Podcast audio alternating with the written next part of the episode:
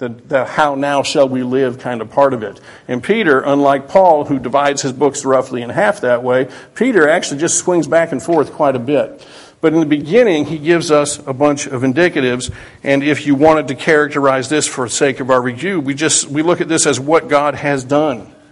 What has God done? This is what he spends the first, especially nine verses of chapter one going over. He has accomplished for us a complete salvation for us, for his people.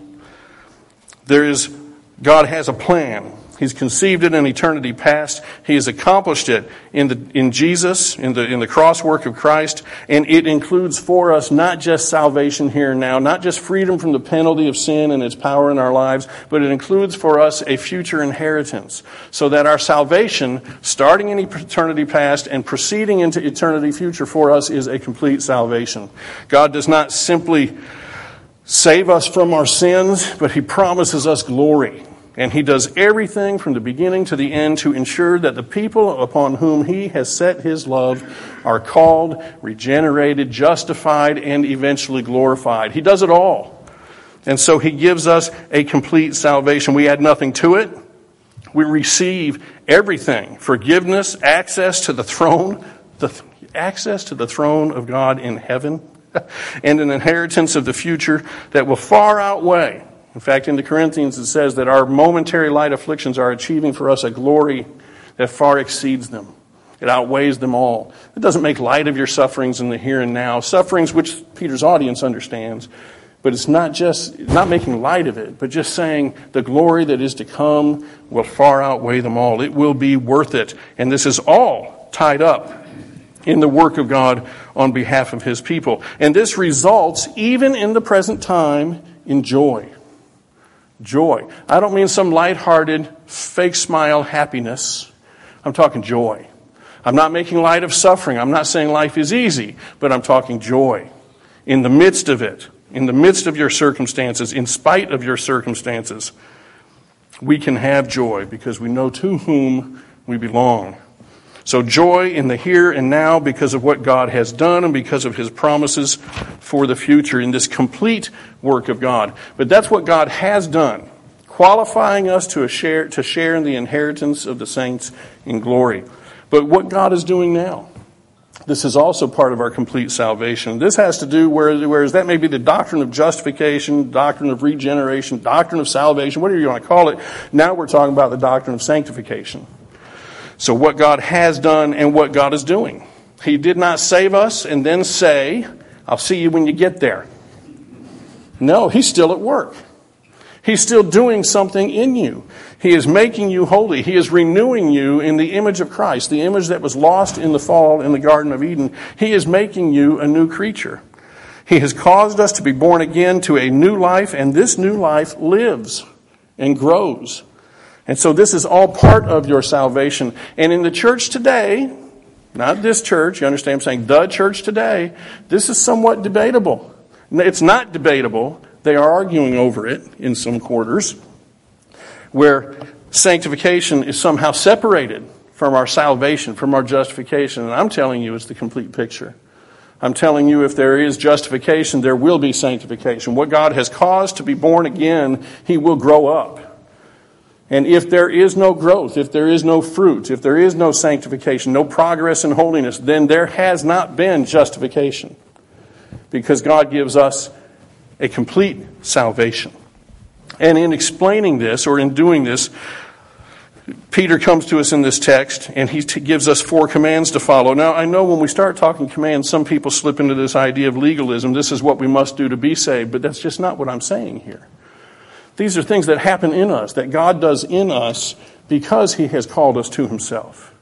And, and what did, why does He command us? Because what God is doing in us, he, he often commands of us. That is how He works in us, telling us how we should walk. So, what He is doing in us, He commands of us. This is very similar.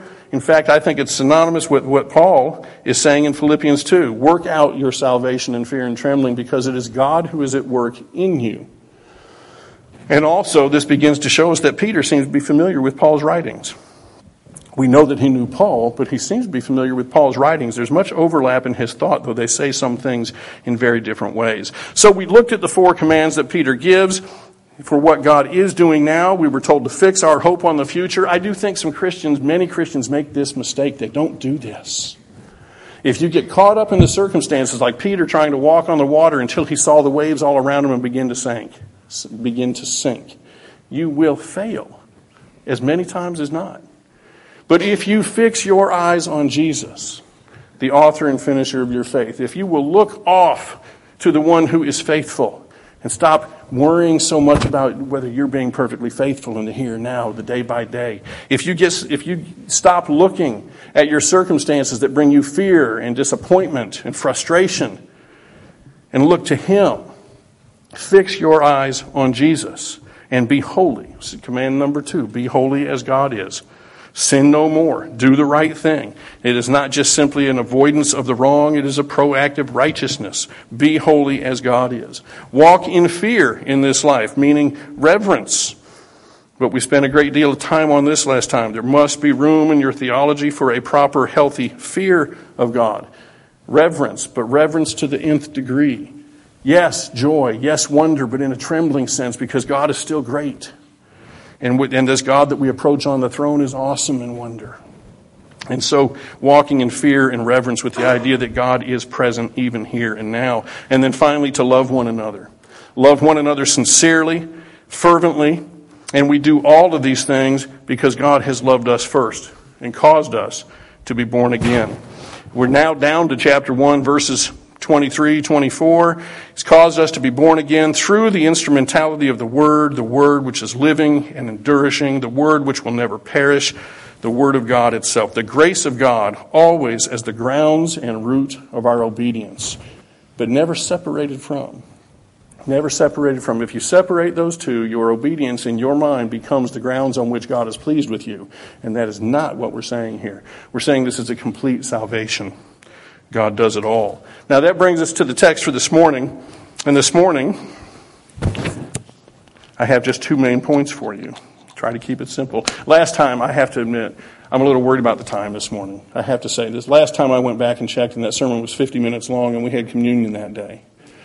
So, to those of you who remember that, I'm sorry. okay? I understand. I, am often in your seat. Not that Seth is long, he's not long winded. I'm saying I'm in your seat and I, I understand that gets to be much. So today we have two points. I can't promise this will be short, but I'm working on it, okay? Two main points the key to spiritual growth and the comfort of being aliens no longer. The key to spiritual growth and the comfort of being aliens no longer. So in the first three verses, we have the key to spiritual growth. And we are told that we must crave or long for the milk of the word. Now, but first, we have to deal with these, this, this, this transition here, therefore, or so in the ESV, putting aside all malice, all deceit, all hypocrisy, all envy, and all slander. Now, I always am tempted to dig into every individual word, and, and I'm not going to do that for the sake of time. But the idea of malice is just a general wickedness. Deceit and hypocrisy together is that you present yourself not at face value, not really showing who you are. There's an element of deception there envy, jealousy, you know, grieving over the good of others rather than being content with what God has given you, um, and slander, hurtful and untrue speech about somebody. But these words taken together are not an exhaustive list. This is just representative of actions and attitudes that as believers we have to put these things aside. And so he tells us, put them aside, lay them aside. These things should not characterize God's people. And this, there's a therefore. In the ESV, there's a so. So doesn't carry the, I don't like so. Therefore, but either way, this word connects us to the previous context and to the ensuing context here. And what I think they're saying is that these things you should lay aside because they are actually enemies. Now, how can you love your neighbor? How can you love your brother and sister and, and, and have malice towards them? How can you love them and speak evil of them? And so these things are not only enemies of the love, which is part of the Christian who is growing, but it's also enemies of that growth that he's about to give us the key to. Okay, if we, if we do not learn to put aside all the sins and the habits and the attitudes of the old person, then we will have a hard time making progress in the spiritual life. We, have, we will have a hard time going forward and growing up in the grace of God. So we need to learn to set these things aside so that we can truly love one another and so that we can have an expectation of growth. Part of growth is what we put away. Not just what we do, not just what we reach for. Part of growth is what we learn to put away, and we must reject sinful habits and attitudes, the ones that connected with our old self, especially in the ways that we put towards one another. But having done that, having put that aside, we come to verse 2 like newborn babies, long or crave for the pure milk of the word. Now, the ESV doesn't say of the word. I believe it says the pure spiritual milk. But I'm here to tell you that the translation of pure milk of the word is certainly allowed by the Greek. It is certainly implied in the text because we've already looked at the word in the last verses of chapter 1, which is instrumental in bringing people to God, instrumental in your new birth. And we now are talking about the word being instrumental in your growth. Not to mention, we can also go elsewhere in Scripture and just look at the look at the, the attitude towards the word. And we don't have to look past Jesus, who even in his temptation said, Man doesn't live by bread alone, but by every word that proceeds out of the mouth of God. Every word. So we're talking about the scriptures here. What's the key to spiritual growth? Craving the pure milk of the Word of God. I'm always fascinated. You can, you can give somebody a plain statement like that, and they'll say, No, that's not good. No, that's not enough. That can't be the key. There must be something more. There must be something better. And at this point, I really had every intention of putting in some sort of, you know, popular culture reference here to make me look connected to the younger people, because I'm trying to include the young people when I get to speak, but I was informed by my son that that reference was too old. And most of them would not have seen that movie, so I'm moving on. We're not even going to include it this morning. People look for something else. Even Christians do that, do we not? You know, I remember, I'm, I'm, not, I'm not a senior citizen yet, but I'm approaching. I'm getting closer. But I have been around the church long enough now to see a whole bunch of movements come and go. You know, for instance, you remember Promise Keepers. Anybody remember hearing of Promise Keepers? May not have been as much in the Presbyterian world as the evangelical world, but I remember hearing it. I remember men gathering from all over the country filling football stadiums for Promise Keepers. They felt like I need to go to this, and then I'll come home and I'll be a better husband. I'll be better to my kids, or whatever. And, and I'm not knocking that whole movement. It had some positive emphases. Okay, but yet here sits the word that God says is the key to your spiritual growth. And you are to crave it like a newborn baby. Now, there's a lot of overlap, like I said, between Peter and Paul. Paul speaks of being an infant is not a good thing. But you've got to kind of separate that out of the context for this morning because we're only to copy being an infant in this instance in one, in one way the craving for the Word. I mean, we've all had children. When that baby gets hungry, what satisfies him? Yeah, his mother's milk. Nothing else. Nothing else. You can't give him a substitute. You can't give him something you think might be better for him or her Sorry, I had all boys. I come from all boys. They crave for milk. They make it known that this is what I want, this is what I need. And we are told, like, like a child in that sense, we are told to crave the pure milk of the Word. We are to seek after it. We are to work at it if necessary. Put forth that effort. And I know for some of you, this doesn't come as easily as for others. But this is what God has given you for your growth, craving the pure milk of the Word. And in this, at the end of verse 2, so that by it you may grow in respect to salvation. Do you want to grow up? Do you get tired of being tossed about by every whim of false teaching that comes, or by your emotions, or by your circumstances? Do you get tired of that? Read the Word. Read the Word. And if it doesn't satisfy you one day, read the Word anyway. If you want to develop this craving for the Word, you know how you do it? Read the Word. Read the Word. Go through the Psalms. You know, the Psalms is a whole book of different situations and circumstances, and a whole book of even the psalmist's emotional response to all these things. And how does he and how does he correct it? How does he how does he, he get what he needs? He meditates upon the law of God, the Word of God. You know, the Psalms tells us that the Word of God is like sweet, like honey in the honeycomb. You read through Psalm, that's Psalm 19. If you read through Psalm 119, passage after passage after passage of the advantageousness or the blessedness of the Word of God in the life of the believer. You want to crave the Word, you want to grow in the craving of the Word, work at it. Work at it. Sometimes the, the, the, the morsels fall out in front of you. And that's a day for great rejoicing. But sometimes you have to dig, and that's okay because diamonds aren't found on the surface. You dig. You dig. Crave the Word of God. Work at developing the, cra- the craving for the Word of God. Read the Word. God commands of us what He is doing in us. He will develop in you that, that hunger and thirst for the Word. What He commands of us is what He's doing in us.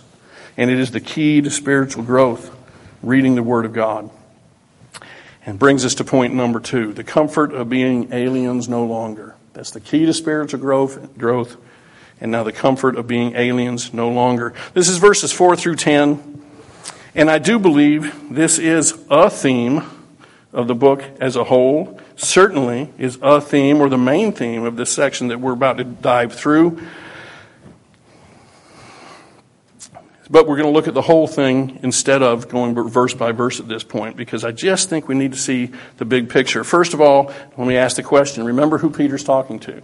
Here I am telling you, by the way, that there's great comfort in being aliens no longer. But who is Peter talking to? Aliens. You go back to chapter 1, verse 1, to those who reside as aliens. If you go to verse 11, the one verse past where we're at today. Beloved, I urge you as aliens and strangers to abstain from the fleshly lusts which, which wage war against your soul. Peter is writing to aliens. And yet I do believe the theme of this section is aliens no longer.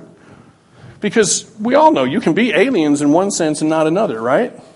And though they are existing and they're walking as aliens in this world, because by their newfound faith they have become outcasts in some situations, some have suffered persecutions in certain situations, but they just don't fit in the world around them or in the company they used to keep. In one way or the other, they are now ill fitted in the world that they were once a part of, and so they are existing or residing as aliens and strangers. But is that the worst thing that can happen to you? Is that the worst thing that can happen to you? So Paul is speaking to aliens in this world, in this life, ostracized, persecuted, out of step, ill fit, and it takes a toll. And so he's wanting to encourage them. But really, how bad is it to be aliens from the world? Could it be worse? It is worse. For all of those who are not aliens to this world, you are alienated from your Creator. Alienated from your Creator in spite of what you'll hear in the popular media, all people are basically good. They just need a little help do the right thing here and there, or they need to educate, whatever. Whatever their solution, you're not. You're basically, you are born guilty of the sin of our forefathers. You are born with a sin nature, which leads to you actually committing sins. But because of all these things, you are alienated from your Creator.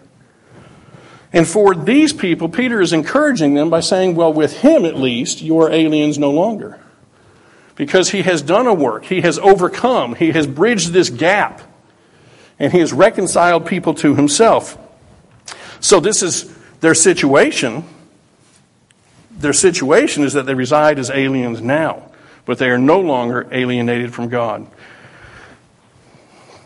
He claims them as his own. If you would look down, for instance, at verse 9, if we just look, read 9 and, and 10 one more time, but you are a chosen race a royal priesthood, a holy nation, a people for God's own possession. See, this is what God calls them. Verse 10 For you were once not a people, but now you are the people of God. You have not received mercy, but now you, you had not received mercy, but now you have received mercy. They were aliens to their Creator, at odds with our Creator.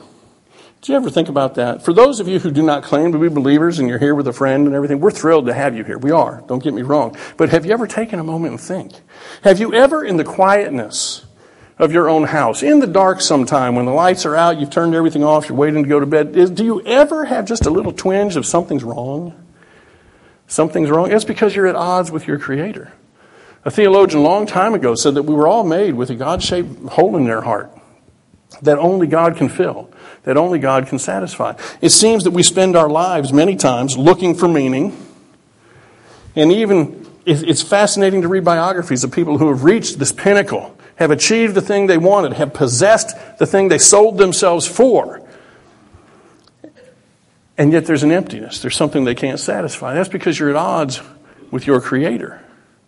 You are alienated from Him. And if He does not do something, you are in trouble. I'm sorry, I have to take this off. Is this good? We're good. I'm sorry, but that is just, I've already dropped it twice this morning. I, I can't do it. At odds with your Creator, I'll try to speak up. But what has God done for His people? What has He done to take somebody who was alienated from Him and reconcile them to Himself? Well, He has given His Son. Now, His Son, Jesus by name, only appears in our passage in verse 5 Verse 5 of chapter 2, you also as living stones being built up into a spiritual house for a holy priesthood to offer up spiritual sacrifices acceptable to God through Jesus Christ. So it is in Him that we worship. It's in Him that we can approach the throne and offer up sacrifices of praise.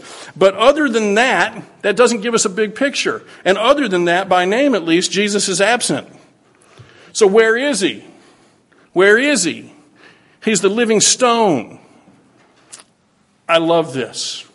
He's the living stone. Now, Peter identifies him as such in another passage in Acts chapter 4, starting in verse 10, when Peter is on trial. He says, Let it be known to all of you and to all the people of Israel that by the name of Jesus Christ the Nazarene, whom you crucified, whom God raised from the dead, by this name this man stands here before you in good health. Obviously justifying or explaining a healing, but it was in the name of Jesus. This Jesus he is the stone which was rejected by you, the builders, which became the chief cornerstone. And now there is salvation in no one else, for there is no other name under heaven that has been given among men by which we must be saved. Jesus is this living stone, through whom there is salvation from the condition we're born in, to be reconciled to our Creator, that we might be aliens no longer. And for those who are already reconciled, you belong to God. You belong to God. And no one can snatch you out of his hand. No matter the circumstances you find yourself in, walking in this world as an alien, no matter the situation around you, the losses you suffer, the pain you feel, you belong to God and no one can snatch you from his hand. You are an alien no longer. Not only that, our Jesus, this living stone, has suffered before you. It says in verse 4, and coming to him as to a living stone which has been rejected by men. Jesus was rejected by men, but he is choice and precious in the sight of God. Drop down. Verse 7, this precious value, this, this way that God looks upon his son, the Lord Jesus Christ. The stone rejected by men, choice and precious to God.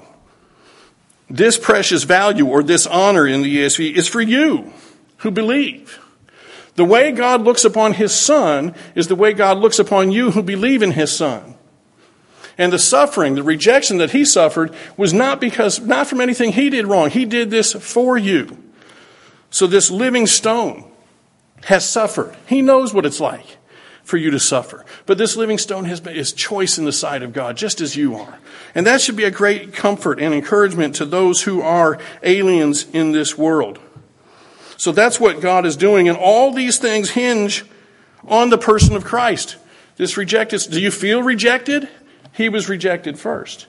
But take heart because God, God identified him, vindicated him at the resurrection and lifted him up and seated him on high. And just as you are suffering rejection now and know something of the deprivation, just something of the deprivation that your Lord suffered on your behalf, so you will also receive something of the glory that your Savior is now experiencing as he sits on God's right hand. It all hinges on Christ.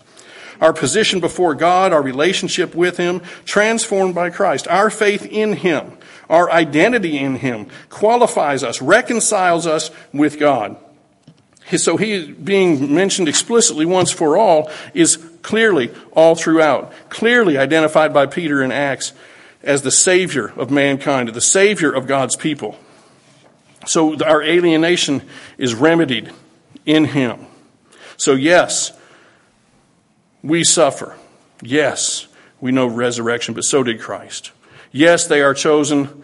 Yes, we are chosen and acceptable to God as Christ was, inasmuch as we believe in Him. And as Christ was honored and glorified, so they and us will also be honored and glorified by faith in Him. We are aliens no longer, in a more important sense in a very real sense. It also says that God is at work. In fact, this is all God's work. Back in verse 4, uh, verse 5, you as living stones are being built up. This is God who is doing it into a spiritual house. Spiritual house gives this the picture or, or the idea of a temple, but also uses the word house. This is a dwelling place, but it's a dwelling place where God will come and dwell among his people. And it's a place where ultimately He takes us to go and dwell with Him, so that God and man dwelling together and having communion. But it is something He is doing. We are being built up in a spiritual house to offer up spiritual sacrifices to God. We are aliens no longer. But what is for salvation for God's people is for judgment for those who refuse to believe. This is also contained in our passage in verse 7 when it says that this precious value is for those who believe, but for those who disbelieve, the stone which the builders rejected, this living stone upon which the house is built, this stone which the builders rejected has become the very cornerstone. That's because of God's approval. And a stone of stumbling and a rock of offense for those who disbelieve, for they stumble because they are disobedient to the word, and to this doom they were appointed what is meant and what is worked out for salvation for God's people, salvation and blessing for those of us who believe, is judgment for those who refuse Him.